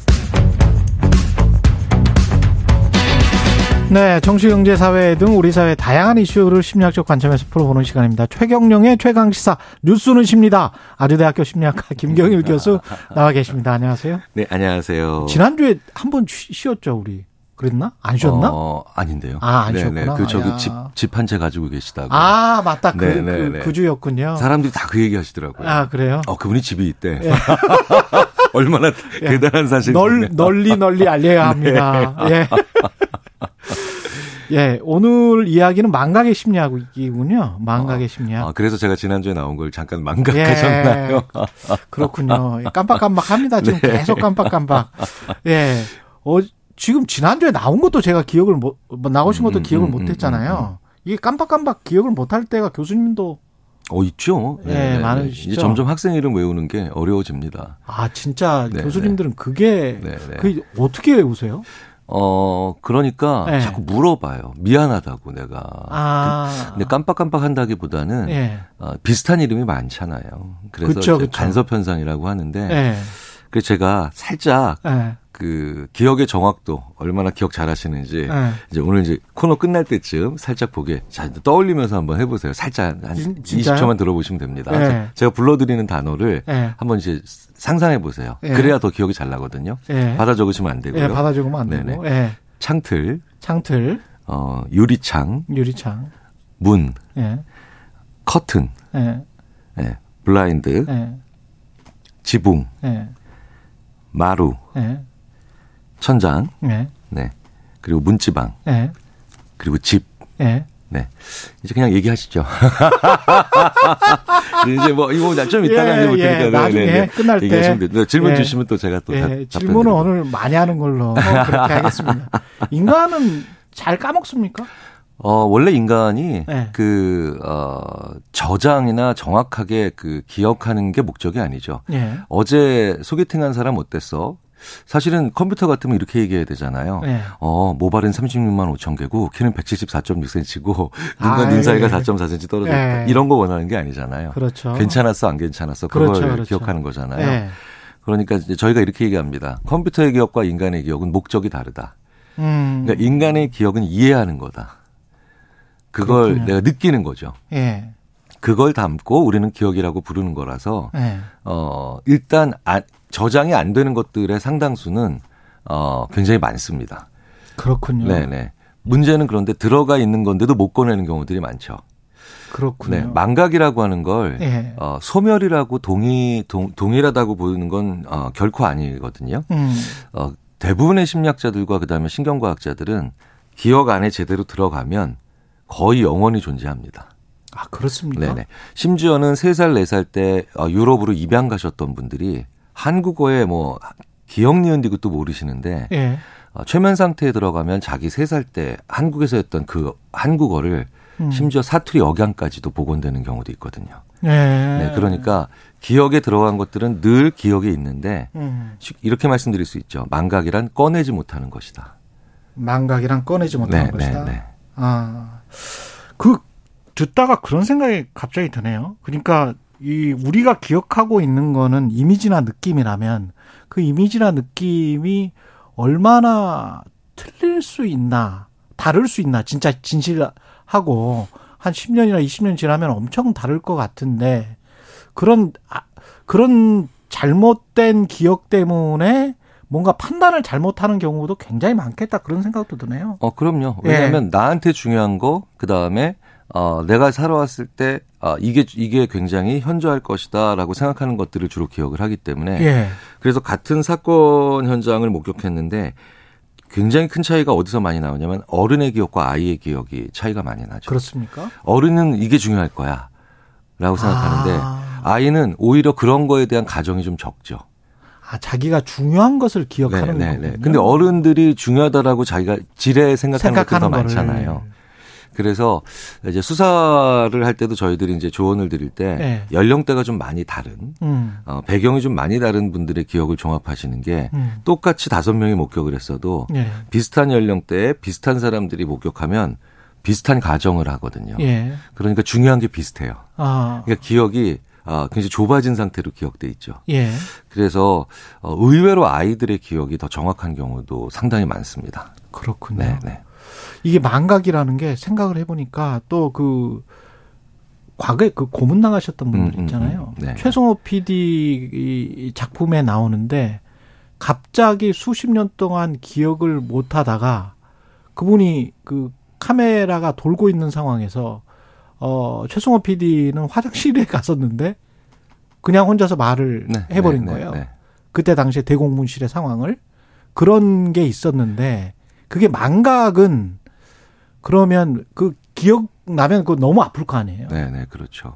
그 뭐- 트라우마인데요. 그렇죠. 네, 네. 그건 이게 축복인 그때 망각은 축복인 거죠. 어, 우리가 어, 망각하지 않는다라고 예. 하는 것이 어, 사실 기억력이 좋아서 시험에 유리할 수는 있겠지만 예. 어, 그런데 우리가 모든 것들, 아픈 것들, 어려운 것들, 힘들었던 것들을 매번 계속해서 기억에서 꺼낸다면 음. 혼란이 오죠. 지금을 살아가는데. 지금을 살아가는데. 네, 지금을 살아가는데. 그래서 우리가 과거에 잘못된 것을 되풀이하지 않기 위해서 그걸 기억하는 건 굉장히 중요하죠. 아. 아, 그런데 어, 그럼에도 불구하고 오늘을 살아가는데 한 개인이 어, 너무너무 매일 같은 그, 그 괴로움이나 고통을 반복하지 않기 위해서는 예. 그걸 매번 꺼낼 수는 없잖아요. 그렇죠. 네. 그런데 기억은 없어지지 않잖아요. 예. 그래서 제가 그런 트라우마적 사건을 경험한 사, 분들에게 항상 말씀드리는 건 음. 기억은 없어지지 않지만 음. 아, 다른 기억으로 약간 누르고 덮어 씌울 수는 있습니다. 음. 라고 말씀을 드리죠.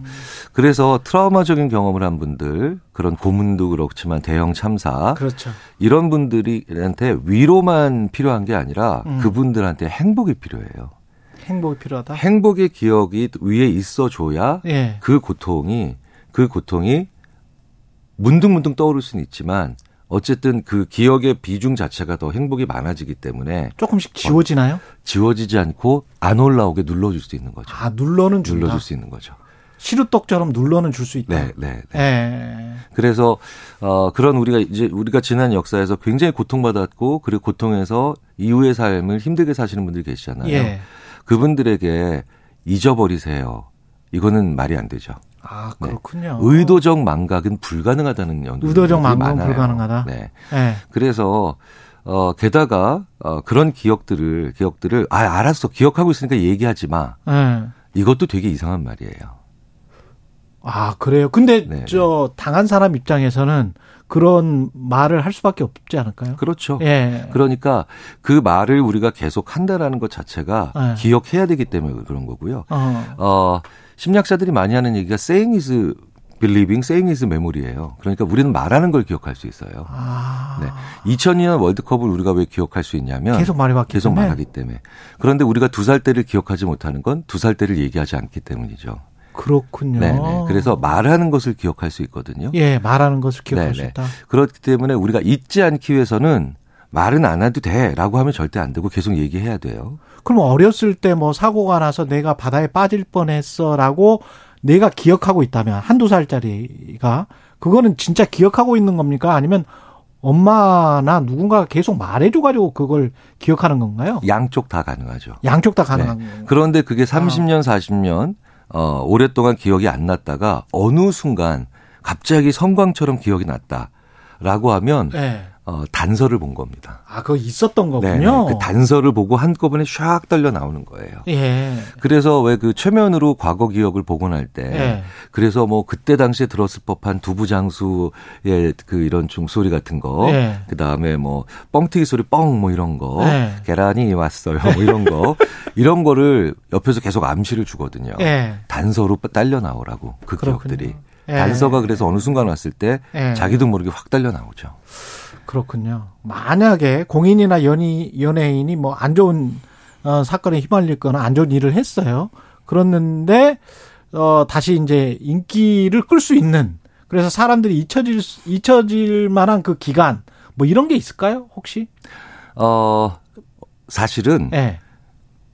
없다고 봐도 무방할 정도. 아 그렇습니까? 왜냐하면 그런 사례들 많죠. 예. 굉장히 꽤 오래 전에 인터넷이 발달하지 않았던 시대에 저지른 어, 범죄인데 잊혀지고 있는 것 같다가 어. 의외의 사람으로 인해서 다른 사건으로 인해서 다시, 올라와서 그렇죠. 그 사람이 다시 어, 어, 제대로 된 활동을 할 수 없을 정도로 비난을 받는 경우 많이 보죠. 그렇군요. 네, 그러니까 안 떠오른 것 뿐이에요. 안 꺼낸 것 뿐입니다. 아하. 네. 그래서 음. 사실은 그렇기 때문에 내가 만약에 잘못을 했다. 음. 상대방의 기억이 지워진다? 아니죠. 그러니까 상대방의 기억에 내 잘못에 대한 나의 사과의 기억으로 더 비중을 높이는 게 더 좋은 방법이에요. 그러네요. 네네. 예. 그러니까 독일이 사과를 하거나 선행을 하거나 그렇죠. 뭐 이- 그걸로 이제 네네. 층층이 쌓아가는 수밖에 없네. 그렇죠. 그러니까 독일이 계속해서 사과한다라는 게 심리학자들한테는 어떤 의미냐면 예. 우리가 저지른 잘못이 잊혀지지 않는다. 그러니까 우리가 더 많은 사과로 그렇지. 그렇죠. 그 잘못 옆에 더 큰 집을 짓자. 그러네. 그게 더 정확한 그게 더 올바른 방법이에요. 그러네. 피해자 입장에서 봤을 때는 우리는 일본이 저지른 일을 이 잊혀지지 않는 거 아니에요. 그렇죠. 그, 그런 건데. 네, 그러니까 뭐 그게 어. 그게 일본이든 뭐 북한이든 어느 예. 쪽이든 어느 쪽이든 예. 우리가 잊지 않는단 말이에요. 음. 그러니까 잘못을 한 쪽이 분명히 잘못을 한 쪽이라면 훨씬 더 많은 사과를 그때마다 계속 기꺼이 음. 매번 하시는 게 더 좋은 거죠. 그게 오히려 나를 위해서 나를 더 예, 나를 더 어, 나한테 유리하거나 나한테 좋은 생태계를 만드는 현명한 방법이에요. 기억력이 아주 비상하게 좋다. 뭐 CEO들 중에서 특히 이제 그런 뭐 그래서 부하 직원들이 그런 야 우리 회장님은 대단하셔 뭐 음, 이런 음, 이야기 음, 하잖아요. 음, 음. 그런 분들은 뭐 특별한 겁니까? 어떻게 보세요? 뭐 굳이 회장님이 아니더라도 예. 뭐 말단 직원분이라 하더라도 예. 기억력이 참 비상한 분들이 계시죠. 예. 뭐 어찌 보면 되게 부럽고요. 뭐 저처럼 저도 이제 별로 기억력이 좋은 편은 아니라서 그런데 아, 또 인지심리학자들이 이런 얘기를 많이 하죠. 예. 좋은 기억력의 대가가 핵심을 파악하지 못하는 것이다. 라는 얘기를 하죠. 네, 네. 그렇군요. 네, 그러니까 예. 어, 우리가 막 타이핑을 하잖아요. 예. 뭐 이제 노트북이나 이런 거 랩탑, 어, 태블릿을 놓고 막 쫙 만약에 타이핑을 하는데 강의를 듣고 예. 그럼 타이핑이 더 빠르니까 예. 많이 가져가거든요. 예. 근데 손으로 쓰면 어. 느리잖아요. 그렇죠. 그러니까 훨씬 거의 뭐 2, 3분의 1의 속도밖에 안 나거든요. 예. 근데 핵심은 손으로 쓴 학생이 더 많이 파악하고 있는 경우가 많아요. 아, 네, 그렇군요. 느리니까 어쩔 수 없이 아, 요거, 요거, 요거. 느리니까. 네, 네. 집에 속- 가져가는 소위 속도, 말하는 속도가 중요하네. 그렇죠. 테이크홈 메시지라고 이제 영어로 많이 불리는 그거에 음. 거기서 더 유리한 경우도 있죠. 오히려. 제가 영업 사원이에요. 근데 나는 기억되고 싶어. 어떻게 하면 나를 잘 기억시킬 수 있습니까?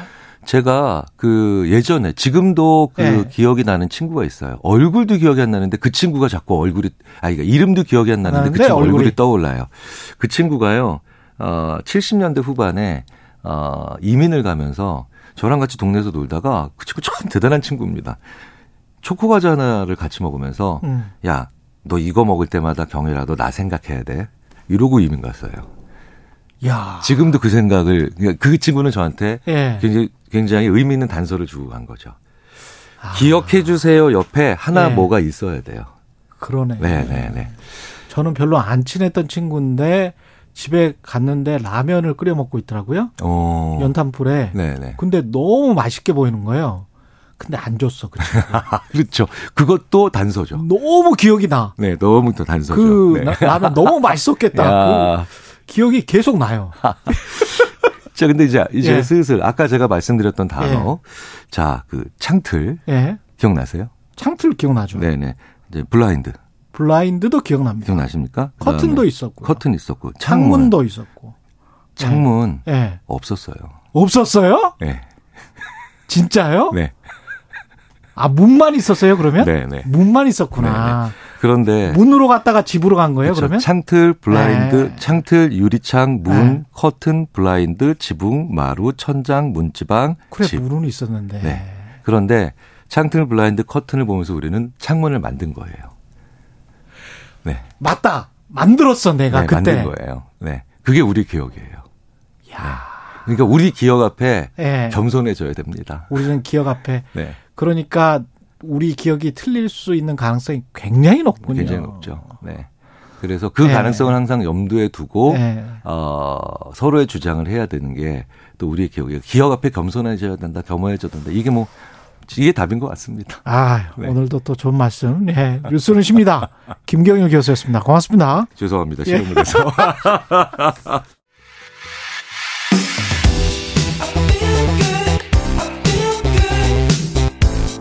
세상에 이익이 되는 방송 최경영의 최강 시사 네, G7 정상회의 이후 중국이 미국 반도체 기업인 마이크론을 제재한 데 대해서 미중 양국 사이의 공방이 확산되고 있습니다. 최근 한중 관계 경색으로 제2한한령 우려도 나오고 있고요. 중국 경제 전문가 베이징에 거주하고 있는 이철 작가 전화로 연결돼 있습니다. 안녕하세요. 안녕하세요. 예. 지금 저 한국 연예인이 중국 예능 프로그램 출연 돌연 취소됐다 그런 소식도 있었고 무슨 네이버 접속이 잘 안 된다 그런 이야기도 있었는데 뭐가 지금 진행되고 있는 겁니까? 어떻게 보세요? 예, 그런 것 같지는 않고요. 예. 예전 한한령 이후에 아무것도 달라진 것이 없었고요. 아마 우리 한국 쪽의 기대가 좀 있었다가 아. 그렇지 않은 결과가 나오니까 이런 말들이 나오는 것 같습니다. 그렇군요. 그러니까 한한령 이후에 계속 중국은 한한령이었다? 네, 그렇습니다. 아, 그러면, 근데 특별히 제가 요즘 뭐 명동 거리나 이런 데 보면 중국인들이 좀 있는 것 같은데요, 그래도 관광객들이? 예, 그 단체 관광은 아직 그 허가되고 있지 않지만 이제 개인 관광은 지금 가능하거든요. 예. 그렇군요. 그런 상황이고. 그 그러면 예, 예. 사드 사태 직후 2016년 말과 비교하면 지금은 뭐 그냥 과거와 똑같다 이렇게 해석을 해야 될까요? 어떻게 봅니까? 어떻게 보세요? 네, 중국 측 입장에서 보면 본인들이 아무것도 바뀐 건 없는 거죠. 아무것도 바뀐 게 없다. 그러면 네이버 접속이나 뭐 이런 게 잠시 차질을 빚고 이랬던 거는 그냥 해프닝. 어, 그렇게 봐야 될 것 같습니다. 자주 이런 해프닝이 있고요. 아, 그렇군요. 그러면 지금 전반적으로 봤을 때 G7 정상 회의가 어떤 계기가 되거나 뭐 이런 거는 아니고 계속 뭐 이어지는 건가요? 지금 미중의 신경전이? 어, 그러니까, 물론 이제 중국 분위기는 G7 이후에는 좀 달라졌습니다만, 예. 중국 정부와 지도부의 분위기가 달라진 것이고, 아. 민간에서는 아직 지도부의 방침이 결정된 상태는 아닌 것 같으니까, 아. 좀 기다리고 있는 상태로 봐야 될 것 같아요. 그렇군요. 지금 어, 지도부는 어떻게 달라진 거예요? G7 이후에? 그러니까 사드 사태가 일어났을 때는 믿었던 한국이 이럴 수가 있냐, 뭐 이제 이런 감각이었다면, 예. 어, 이번 G7을 거치면서는 아 이제 한국이 이제 중국하고는 어, 전쟁을 하든지 뭐 싸우겠구나 미국 편에 서서 이제 이런 어, 여론으로 이런 결론으로 가고 있는 것 같습니다. 결론으로 가고 있는 겁니까? 결 그렇게 결론을 내린 겁니까? 더 이상 대, 대만에 관해서 예. 적극적으로 발언을 하지 않으면 뭐 네. 좀 어떤 선을 지키면 괜찮은 거 아니에요? 그러니까 지금 상황은 어, 이 계약서에 사인은 안 했고, 어, 그런데 계약 조건은 이미 이렇게 저렇게 다 어, 서로 만든. 것 같고, 예. 예, 예, 예, 이런 이런 상태인 것 같습니다. 미국의 산업부 장관인가요? 중국이랑 만나는 것 같은데, 그쵸? 네네, 예, 예. 한국이랑은 그런 장관급 회담이랄지 뭐 이런 것들이 뭐, 어, 있을 것 같다, 뭐 이런 것도 없습니까? 중국 현지 분위기는 어떤가요? 현재 중국 쪽에서는 네. 한국을 이제 소통의 대상으로 잘 생각하지 않는 것 같습니다. 소통의 대상으로 생각하지 않는다. 아, 그러니까 이제 중요한 거는 미국이고, 예. 어, 일본이 보조적인 역할을 하는데, 예. 한국은 어차피 미국, 일본의 뜻에 따라갈 거니까. 따라가니까. 예, 그러니까 미국하고 뒤라는 게 중요하고, 일본하고 조율은 하겠지만, 네. 그러고 나서 이제 다음 차례가 시간이 되면 한국, 뭐 이런, 이 정도 감각이죠. 그렇군요. 근데 미국은 마이크론 테크놀로지 이거 이후에 그 전에 이제 예정돼 있긴 했습니다만은 산업부 장관들끼리 미중이 만난단 말이죠. 지금 아마 거의 마- 만난 네네. 것 같은데 지금 시간 자체로 보면 그러면 네네. 이런 것들이 안에서 바이든 대통령도 뭐 해빙기 이야기를 했고 서로 간에 네네. 어떤 이익이 맞아떨어지는 부분들이 좀 있잖아요. 미국은 인플레이션을 어떻게든 줄여야 되고 중국은 네네. 계속 시간을 벌면서 계속 성장을 해야 되고 그래서 네네. 미중이 뭐 급속하게 신냉전으로 가기보다는 약간 방향을 선회할 가능성은 어떻게 보세요? 네, 그럴 가능성은 충분히 있습니다. 중국이 아. G7 이후에 바이든 대통령이 해빙 같은 이야기를 할 때 처음에는 매우 격렬하게 반발을 하다가 예. 하루 지나고 이틀 지나면서 계속 톤다운이 일어나더니 어제 오늘 그 상무부 부장 우리 장관이죠. 예. 어, 회의를 한다는 걸 뒤늦게 예, 공개를 했거든요. 그렇죠. 그러니까 이거는 예, 그러니까 이거는 중국이 만일의 경우 그 원하는 결과가 나오지 않을 것을 고려해서 음. 알리고 있지 않다가 예. 이미 이제 어느 정도 합의를 이루었기 때문에 에, 상무부장이 미국 측하고 협상한다는 거를 공개한 걸로 보이죠. 그러니 단기적으로는 미중 간에 어느 정도의 절충이 이루어질 걸로 볼 수 있을 것 같습니다. 그 마이크론 테크놀로지 뭐 안보 문제 때문에 제재한다는 것도 미국 언론의 반응이나 이런 거를 제가 곰곰이 보면 격렬하지가 않아요. 격렬하게 중국을 성토하는 그런 분위기가 아니고 어 예, 예. 어느 정도 뭐뭐 뭔가 내고가 있는 것 같은 그런 느낌이 계속 들거든요, 지금. 그러니까 마이크론 특히 중국에 예. 있는 마이크론 공장은 어, 이미 경쟁력을 점점 상실해가는 과정이 있었고 예. 그래서 사실상 이제 중국 측에서도 여차하면 제재할 수 있는 대상으로 꼽아놓은 상태로 보여지고요. 예. 그리고 중국에 대한 반도체 제재를 가장 중, 미국 정부의 로비를 많이 한 게 또 마이크론이었고요. 그렇죠. 그러니까 양국 모두 어느 정도는 이미 어, 예측할 수 있었던 어. 그런 제재라고 볼 수 있을 것 같습니다. 그럼 이런 상황에서 우리가 삼성이나 SK 하이닉스가 마이크론이 수출이 안 되는 부분들 또는 현지에서 뭐 조달이 안 되는 부분들은 우리가 좀 조달을 해도 아무 상관없는 거 아닙니까? 중국 시장에 팔아도? 어, 사실 우리나라야 그 어, 공급을 안 할 이유가 없죠. 없죠. 예. 네네. 예. 근데 중국 입장에서도 우리나라 반도체 기업들을 제재하거나 불이익을 줄 이유가 없습니다. 그렇죠. 근데 왜 미국 쪽에서 자꾸 뭐 부족분을 채우지 말라라는 주장이 과거에 파이낸셜 타임즈부터 해가지고 한두 달 전에 지금 계속 이어지고 있는데 그건 어떻게 보세요? 왜 그런 말을 어, 계속 그런- 할까요? 그런 이야기는 사실 그 미국 의회 쪽에서 나오고 있는 거거든요. 맞아요, 맞아요. 예. 그런데 미, 예, 행, 그, 최근 와서 이제 미국 의회는 어, 대중 감정이 많이 그, 어, 상승돼 있는 상태고, 아, 미국 행정부, 예, 바이든 행정부 입장에서는 그걸 그대로, 어, 받아들이기는. 수행하기는 좀 어렵죠. 예. 그래 미국 별로 없고요. 미국 국회의원들은 우리나라 국회의원들 하는 것처럼 유권자들의 표심을 노리면서 그냥 자극을 하는 거군요. 반중 정서를 자극하듯이.